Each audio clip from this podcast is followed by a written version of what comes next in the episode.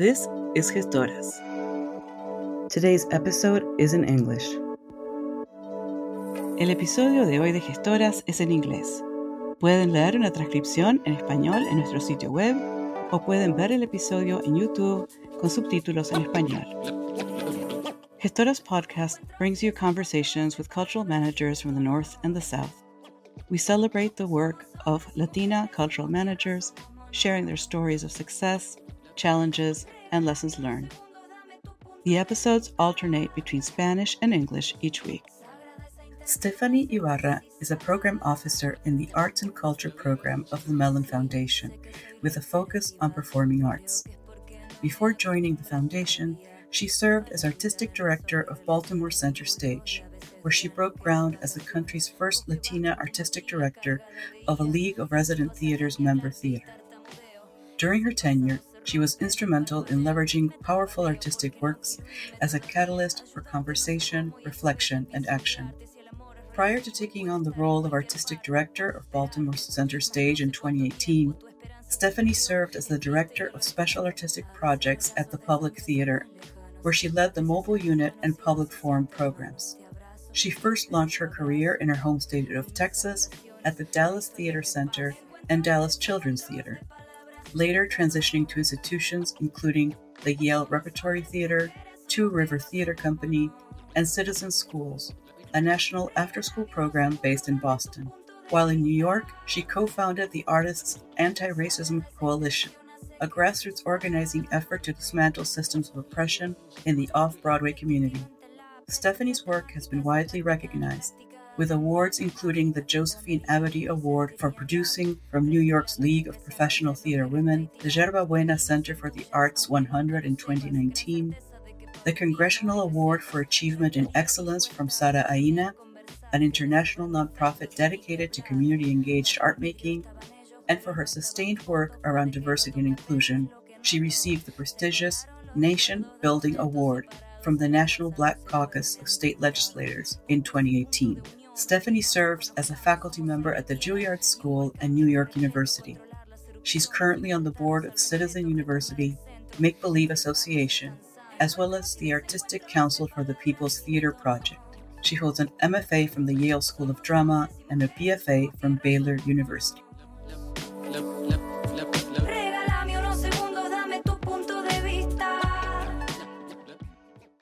Hi, Stephanie. It's so good to have you here to hear about your story and hear about how it was that you became you.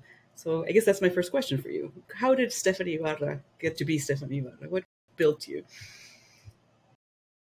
Uh, I love that question, and and it, there's like I guess there are some simple ways to answer that question, and some ways that are like I think appropriately complex. Um, when I think about the simple ways to answer that question, I think like the I am who I am because of my family. I am who I am because I am the oldest of three sisters, um, uh, and I am who I am because I had um, myriad matriarchs um, uh, to to sort of look up to and to to model my own my own self after. Um, the more complex conversation or answer to that question is I um I am who I am because my whole life I have had to have one foot there and one foot here. And, and um, that started from jump because my my mother and father are um, it, interracial. Maybe is not the appropriate term, but my father is Mexican uh, American and my mother is Czech aka just straight up white. And that my my, my father was a, a, a darker skinned um, Mexican American, and so that that dynamic, the cultural dynamic back in 1976 when they had me, um, really set the stage for how my parents raised me, how my father interacted with um, our uh, shared culture or not, um, as the case was, and and how I had to navigate a kind of dual identity um, and understand and love and come to love both both identities, I guess, both sides of my family. Um, so having to traverse all of that complexity is how I get to where I am today and who I am today. Can you tell me a little bit more about how that impacted you? So, did, did you learn Czech? Did you learn Spanish? Were those were those identities suppressed, encouraged? Sure. So I I grew up um, speaking only English, though I know the bad words in both Czech and Spanish because Good. both You know it's interesting both exactly the basics the um, basics are it's but important. the but the both sides of my family um, folks uh, immigrated at the same point. Uh, so that's my both great grandparents on both sides. And so both grandparents on um, both sets of grandparents had all of the language, all of the culture. And um, both sets of grandparents made an active decision to cut it off. And that's most relevant for me because I'm walking through the world with olive brown skin and dark, like uh, wiry, you know, sometimes frizzy, always curly hair. Um, it, mo- it impacted me most with my Spanish or lack thereof. And the the lore in my family, it's not, it's not even lore, it's, it's a literal true story.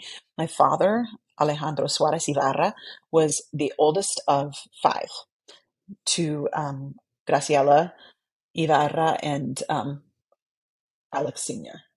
And um, he, my dad was born um, in the States, but he grew up, he spent the first five years of his life in on an army base in Germany. And the story goes that my dad's first language was Spanish. And then they got to this army base, and he was out on the playground, and none of the kids were playing with him because he didn't speak English and they didn't speak Spanish.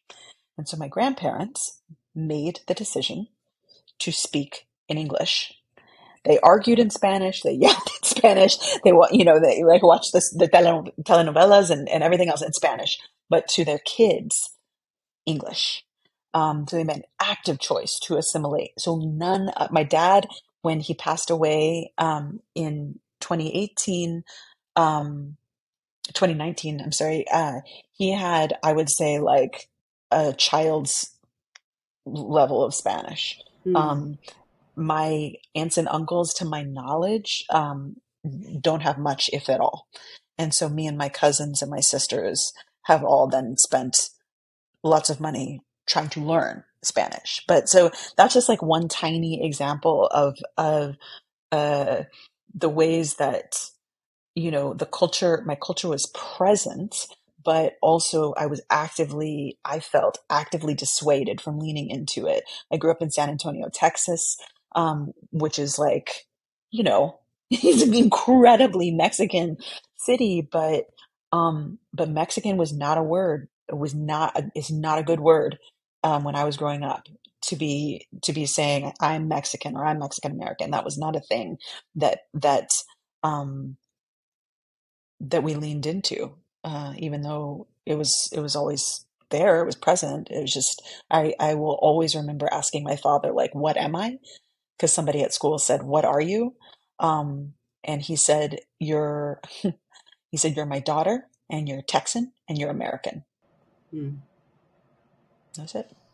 So, so the goal was assimilation, right, rather than uh, digging into those identities. Um, yeah, as a kid, I, I spent a few years, same years, early 70s, um, in the United States as well. And that was very much the thrust of it is to assimilate, to not, in fact, the, the, the Latin identity was seen as something shameful, right, or, or less than. You know, you should.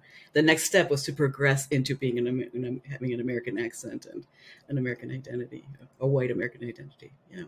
So another part of, Exactly. of, of where your life led you has to do with your being an artistic director and being in theater. So what role did that play in your family? Are your family in theater? Are they, or was it just you?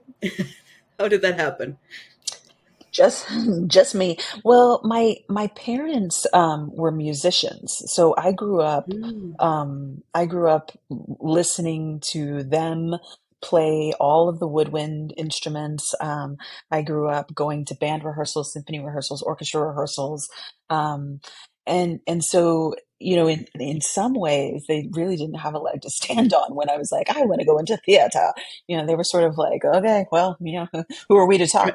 Um, but but they were they were super supportive of of of me um, throughout my career. Never once told me to have a fallback. Never once told me, you know, they were just they were great. But that that um, well, theater specifically is doesn't show up, I think, anywhere else really to to this degree in my family, even in my extended family. Um, my my family, like especially on the Ybarra and Suarez side, is like the there's lots of writers and photographers. Like the arts are present um, in my ancestry for sure. So I think this is just another manifestation, a natural uh, manifestation of what's in my DNA. So how did how did you come to to artistic direction? How did you find your way there, and, and what was it about it that, that you said this is my place? I didn't even really know that title when so I Mm. through high school, you know, I wanted to be an actor because we don't we all um and I went to undergrad and studied acting and I still like I was not familiar with like the structures of our theaters. Um and the very first time I got an inkling was um when I applied for an internship in Dallas as an actor one summer during undergrad, and I did not get it. Um, and the the one of the people who was on the adjudicating panel, um, she's the founding artistic director of Dallas Children's Theater. Her name is Robyn Flatt. Mm. And in my interview, she had asked me, "Would you ever consider? Have you ever considered running a theater?" And Ah, I truthfully, at that point, at whatever 20 21 years old i was like no i hadn't i, I didn't i never considered that. I will. Do you want me to? What do you you know what do i need to do to get this internship? So that was like the very very very first like nascent seed but i still didn't clock like connected to artistic direction that wouldn't come m- until much later after i'd sort of moved on from acting um, and worked in uh, administration in various capacities and then like again remember i said one foot here one foot there right. i i felt like the industry wanted me to choose a side business or art and Mm. i did not want to choose and so um i it wasn't until in the last 10 years of my career that i'm like oh, okay i think i see a way to get to use both my business acumen and my artistic acumen.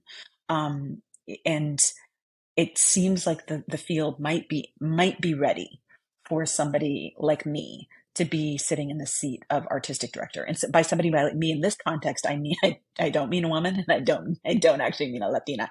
I mean Mhm. somebody who has who knows math who can like who can math and dramaturg and raise money and read a balance sheet and produce you know like somebody with that like that skill set.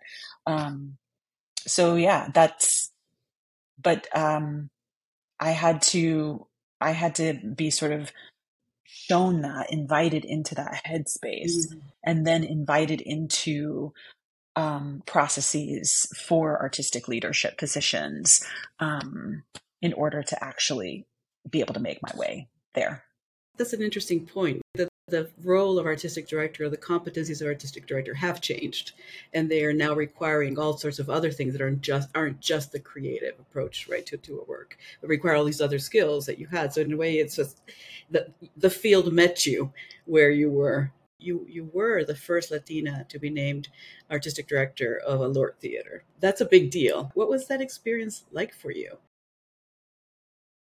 To finally have a theater that you were uh, leading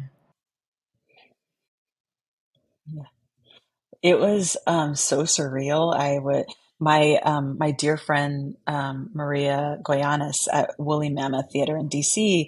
Um, she came to visit because we were together at the Public. She came to visit me in Baltimore, um, and we were going up the elevator. I was like, Maria, somebody gave me the keys to this theater. Like I run this place, and we and she was like, I know it's so crazy.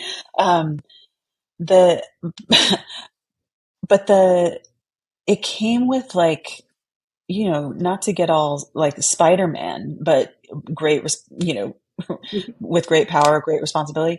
Um, I felt a I felt a tremendous amount of pressure um, from the like some of it was self imposed, but a lot of it was coming from um, my beloved community of artists and uh, and uh, the BIPOC theater makers and what have you that um, I, I, didn't I didn't understand this until I was uh, almost a year into my tenure, but the the expectation of me because I was a vocal um, proponent of anti-racism because I am a you know currently light skinned uh, light light brown skinned woman um, I, I felt I started to feel like the expectation was that I should fix it immediately.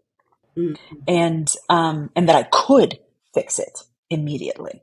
And so I and that it can be fixed immediately. Cor- yeah correct. Correct. And so and and um that so i disappointed a lot of people and myself.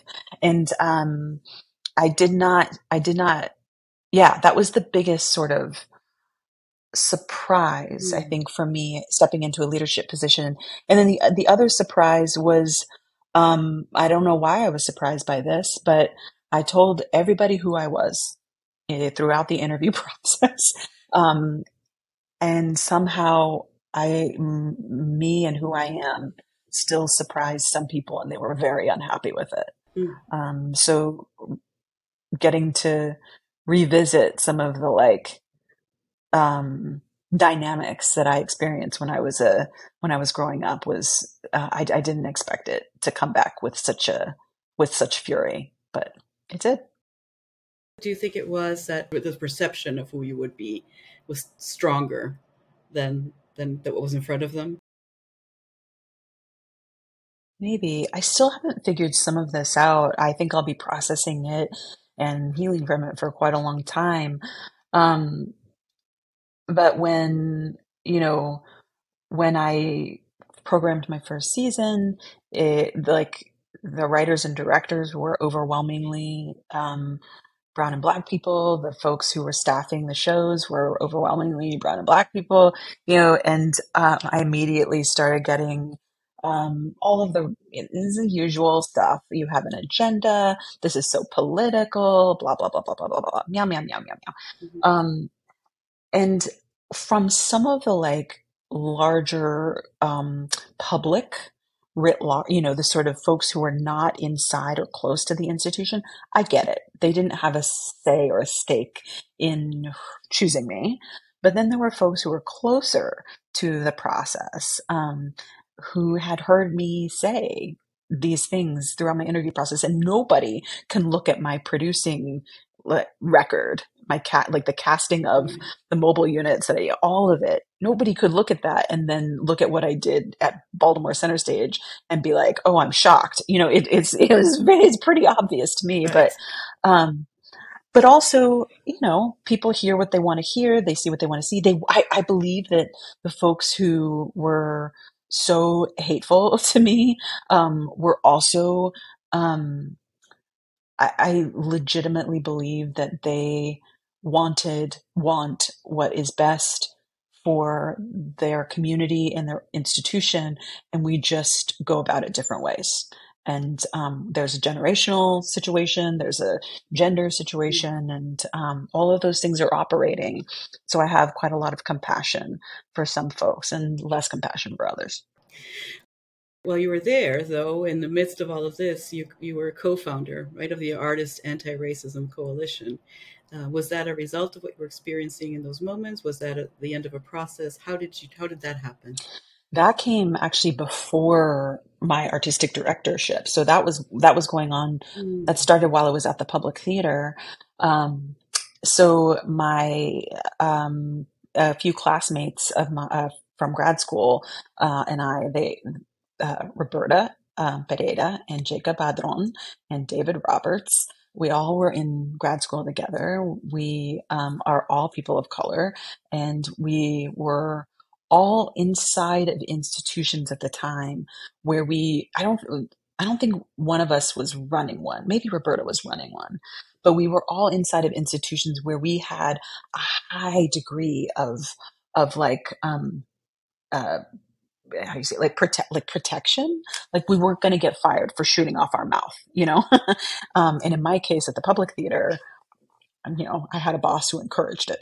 Um, so that the that coalition was born of, like many things, the 2016 election.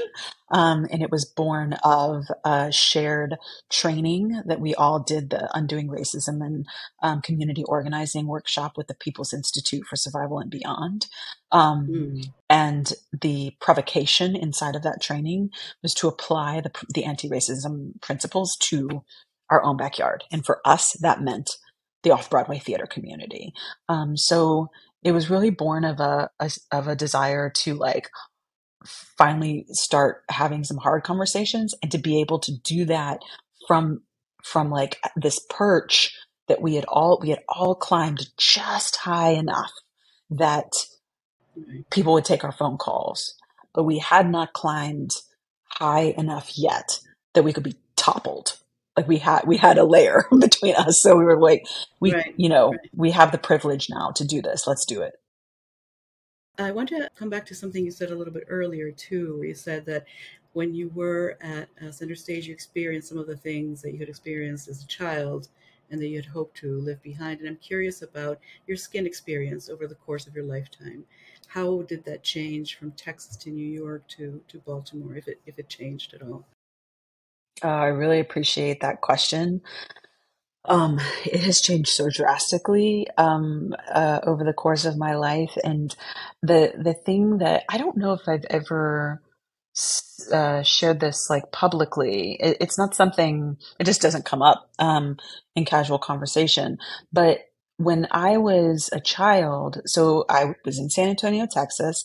I told you my father um, uh, had had dark darker skin. I would say he was on the darker side of the spectrum. Um, I spent a lot of time in the sun. I so I was like brown. Um, and in the context of San Antonio, um, in the context of Texas, I I looked Mexican. Um, and then the Mexicans sometimes did not know what to do with me because I because of, there, there's some bone structure uh, stuff going on. But um, but my that's right, that's right. The, the Eastern Europeans uh, came came through. um, this little Mexican running around and like nobody knows what to do with her. Um, but the um, I remember, I remember getting asked so many times, what are you? What are you? What are you? So already like presenting in a way that people did not know what to do with me.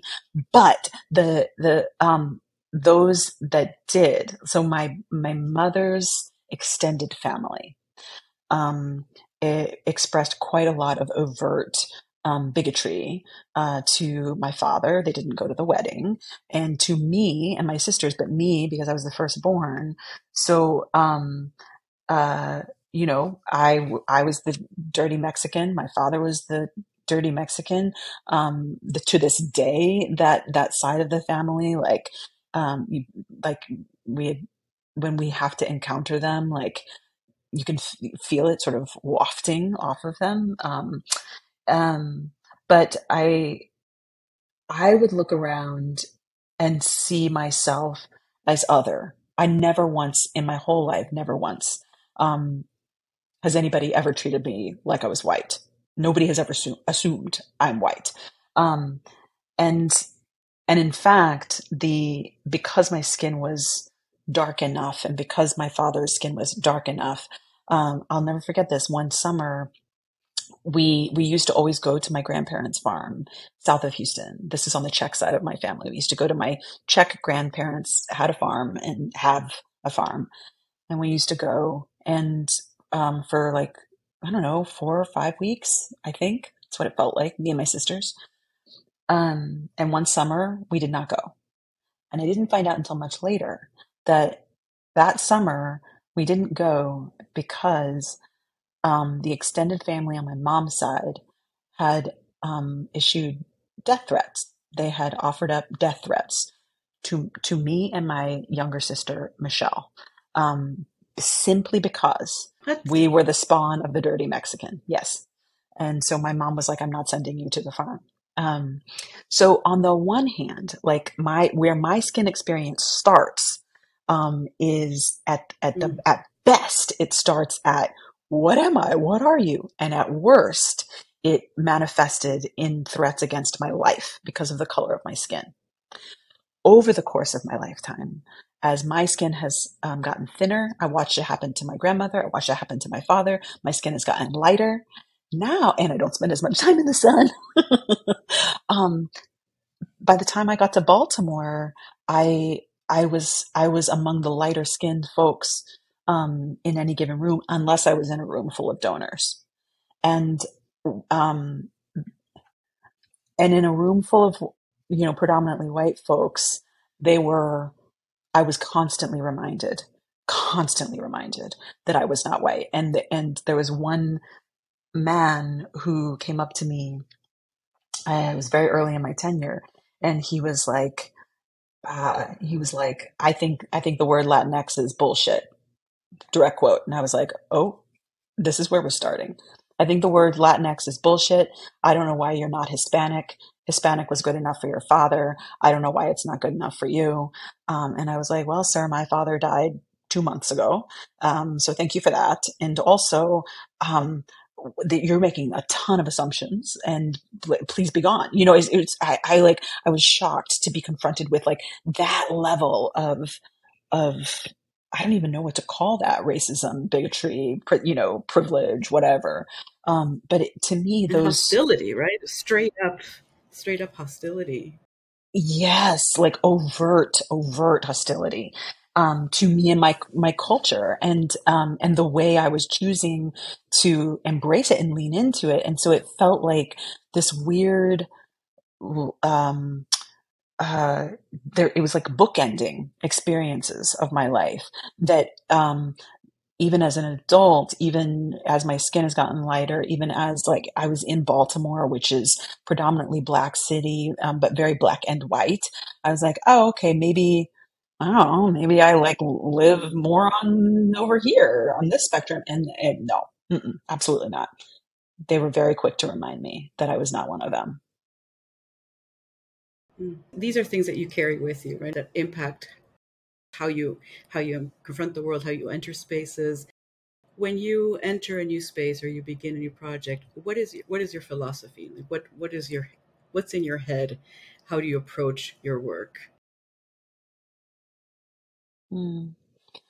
I'm always, whether I'm producing a, a piece of theater or in the case of my new gig at the Mellon Foundation, um, you know, engaging in conversations with uh, potential grantees or current grantees, I, I think I'm always trying to help to co-construct the conditions for people to be their actual human selves in a space at a Mm. at you know in every meeting um, or in every production and and I say co-construct because I believe deeply that when there is more than one person in a space, the space is co-constructed, um, and I want to honor that.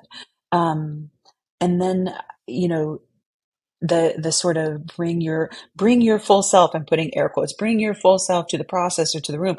It feels like trite or played out in terms of a term, but like actually leaning into what do the conditions look like for this range of humans to be able to show up as themselves. That that is a that is not simple at all, and it changes with every constellation of humans on any given day. You know, so um, I don't know. That's that's always the goal because if people can show up as their full selves, then the chances are, whatever the assignment is for that group of people, whether it's making a piece, a play, or um, or you know, t- talking about a grant or whatever, um, I, the the it's going to be a healthier environment for everybody. It's one of those things that I think raises all boats. So that's in how you work and why you work the way you work. And you just mentioned that you've you've moved from being an artistic director, which you've done for quite some time, and now you're on the funder side. What do you hope to accomplish as a funder? What is your goal? Mm. I think that um, part of why I was brought onto the team at Mellon um, was to help provide a sort of a bird's eye view to help fill out the kind of bird's eye view of the arts and culture sector in this country. So I'm coming with obviously my deep theater knowledge, but being asked and invited to um, apply that and look across um, artistic disciplines, which is really exciting, and that that allows for a kind of systemic analysis. There's just different uh, or uh, a systemic. Um, systemic interventions that is, is, very different than what I could do at one theater. Um, and what I, when I think about what I hope to accomplish, I, first and foremost, right now, I am just so happy to be back in like a deep, deep, deep moment of learning. Like I'm, I'm constantly on my learning edge um, in this position, and um, that's very different, you know, having spent 30 years um, making theater and now to be like, ah, I don't know what today is supposed to look like. Um, um, so I'm going to learn as much as I can, but also, um, I think getting, helping the philanthropic space to get 1% better, um, you know, at, uh, one percent um, more sophisticated in uh, in whatever work we're setting out to do, and I feel really lucky that Mellon that that culture is already alive and kicking at the Mellon Foundation, and my colleagues in arts and culture. I'm just learning from them constantly. It's it's like it's brilliant. It's it, it is brilliant to to feel like I'm sitting inside of conversations where I I'm intimidated by the intellect in the room where I am I am like sitting in silence mostly because I just cannot help but like voraciously you know absorb what my colleagues are saying and it's it's glorious. So but I, I hope I get to a place where I can I can pitch in and help leave it one percent better than when I found it. That sounds so exciting. It's always so exciting to be with really smart people who love what they do, who know what they do, and who are open to having discussions and conversations of what they know. I'm really happy for you that you have that space finally. It looks like you've had a tough time uh, in, in, with, with certain sectors, right, of the, the folks you have to deal with. And I imagine now that you're you're speaking to so many different potential grantees and grantees that you also have to do a bit of translating. How do you approach that? How do you approach either resolving conflicts or resolving misunderstandings or that kind of interpersonal challenges. Where do you come in? Hmm. I I try to come from a place of um, I am not conflict averse, um, and so I I believe actually really deeply in the in healthy and uh, healthy conflict, or as I like to call it, to productive um, uh, dissatisfaction. Um, and so I think it comes back to creating the conditions for folks to be their full selves, which comes with conflict, mess, opinions that aren't, you know, aren't like everybody else's. Um, and so once that that container is um, available to folks, then conflict, it's never easy, but it can feel generative and easeful.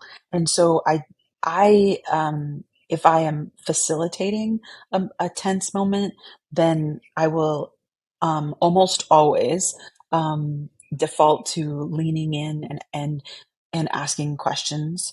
Say more, say more, say more, say more um, to get to understanding.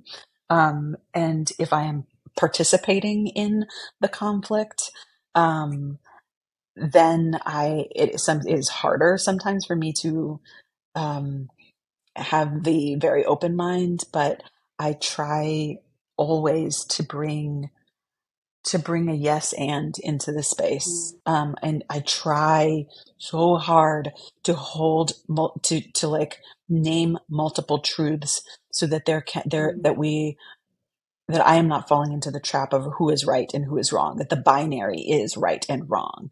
Um, because more often than not, there is that binary is not applicable where conflict lives. Right.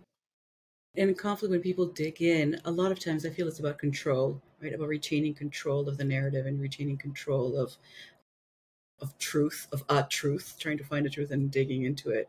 And it seems for what you're doing with asking these these these probing questions, right? These expansive questions, you're creating a path through which it's I'm going to say it's comfortable, but it's a little easier to open up and be and show a little bit of vulnerability and loosen control a little bit to continue to have a conversation to get to something that's more generative. Yeah.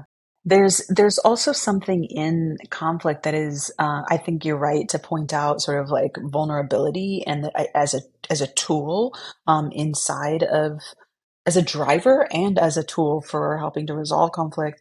Because I think um, conflict is also a lot of times driven by fear um, fear of what you know depends on the circumstances but but unearthing whether it's a fear of loss of control or a fear of looking stupid or a fear of you know like there are so many fears that we are carrying around with us um, and so sometimes uh, unearthing whatever even if it's this it seems like a small fear to somebody those stakes can be very high for somebody else and helping to, to understand that mitigate that um, that can go a long way. It looks like in your position, you can create the conditions, or you can you can try to create the conditions where that can happen. Well, speaking of the future and speaking of conditions, we're nearing the end of our time, and I wish we weren't.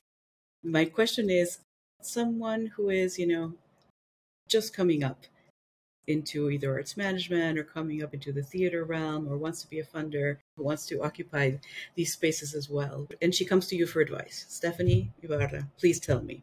What advice do you have for me? What would you say to her? Mm, uh, I have had these questions. So the, there are a couple of refrains that um, I say to folks who ask, and that I still say to myself. Um, the first is uh, our pathways are nonlinear. They, there is not a straight, there's not necessarily a straight line between point A and point B. Um, and to embrace the nonlinear pathways. Um, and, and number two is do not negotiate with yourself. Do not negotiate yourself out of an opportunity. If you have a question as to whether or not you are quote unquote qualified, default to yes i am and and the the like the kind of as it relates to career advancement et cetera et cetera it's sort of a good rule of thumb is the only job you have is to create as many possibilities for yourself as there are, you know? And so saying yes to opportunities to apply or to speak up or to nominate yourself or what have you um, to fight against the way that we are socialized um, to to diminish or to question. Um, fight against that and create possibilities and opportunities and pathways. The socialization part is very hard, right? Because women are told, especially when they're younger, right, that they have to wait until they are worthy of, can step into those places, right? That's right. So as we talked about before, the last couple of questions are the one that another gestora has left. And, then I'm going to ask you what question you're going to leave for somebody else. So, your question is left for us by Mercedes Cachash. She is the co artistic director of the Sunfest Festival in London, Ontario. And she asks, how are you embracing your femininity and presenting your femininity as you are moving forward? And what does femininity mean to you? So, a very easy question. She's left. um, I think I start with the, the like, what does femininity mean to me? Um, I've I am still in the process of of unlearning um, the the sort of um, unhelpful gendered uh, constructs of and expectations of of femininity um, and and looking for the ways that the feminine um, inside of me and in the world can um, can most be most impactful. Um, and I, I have a struggle with, um, I mean, I grew up in Texas, so I was socialized really, really well in what it means to be a lady and what it means to be Southern and all of these things. Um, and so I, I still struggle mightily with um, who I am innately uh, as it relates to the expectations put upon me, um, and they are all across gender lines. And so the I've I've with the help and and mentorship of um, some youths, some uh, some of my my favorite people are queer, non-binary, trans uh, youth of youths of color. Um, if they're listening to this, they're going to be so happy. Uh, but but I've learned quite a lot from from them on how to reject um, some of the the constructs and how to understand femininity and feminine um, the femme in general in a more expansive way. Um, and so that's the you know that's the journey that's the journey i'm on. Um, lean into the feminine but i but even the word femininity like the feminine divine and femininity like start to like uh, make my brain um, hurt a bit so I'm going to be chewing on that one for a while. Exactly for the right person at the right time, then. Amen. Amen. What about you? What do you want to leave for someone else? What question do you want to to leave so, for another okay so to answer? sure. So, um, I am uh, in my I'm I am I just turned 47 and so I am in my uh, emerging elder era or my I'm entering my senora era uh, and so happy about it. Um, and so this question I I am curious about um, what what do you want to leave behind? What what what do you want to leave in this world? Um, is a question that I am thinking about, and so I'd be curious to hear others answer. We will ask that question then on your behalf. Stephanie Ybarra, thank you so much for, for being here with us and for making the time and to tell us your story. It has been absolutely wonderful to hear. It's been a delight. Thank you so much for having me. This has been a pleasure. This episode of Gestoras was hosted by Jimena Varela and produced by Anush Titanian. It was recorded in Washington, D.C. and Houston, Texas, and mixed at the Arts Management Program at American University, Washington, D.C. The music was Hace que exista, Make It Exist by Eli Elmi, and the graphic design was by Bia Silva. Find us on YouTube at Gestoras and on Instagram and Facebook at Gestoras Podcast.